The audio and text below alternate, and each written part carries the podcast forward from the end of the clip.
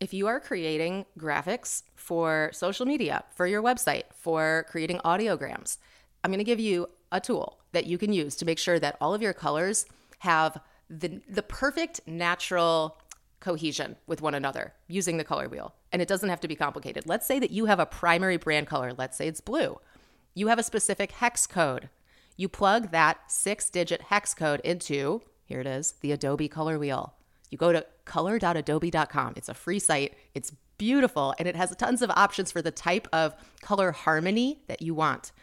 The reason you need this color harmony is that visually, when you're posting something like an audiogram, which is to me the best thing you can post if you're promoting a podcast or even video content, like audiograms are it, you guys.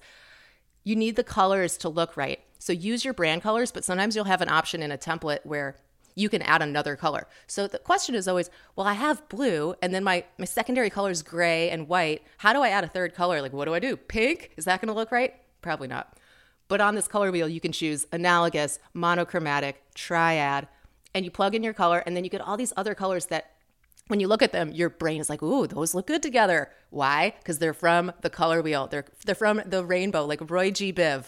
Nature's perfection of ways to match things that look good together. Some of us have that knack. Some of us have the musician's ear. Some of us know what sounds good. Maybe maybe you have all three if you're really lucky but usually you only have one intelligence. Like i don't know what looks good together so i use this color wheel. It's a little hack. It's at color.adobe.com it's not sponsored just a tip.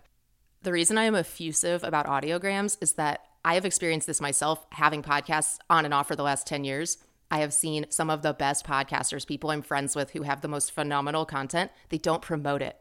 And I'm subscribed, but I get a notification in Apple Podcasts or Spotify and I'll know to go hear the next episode. Or they're great with staying on their weekly cadence. Like some of us are better at that than others.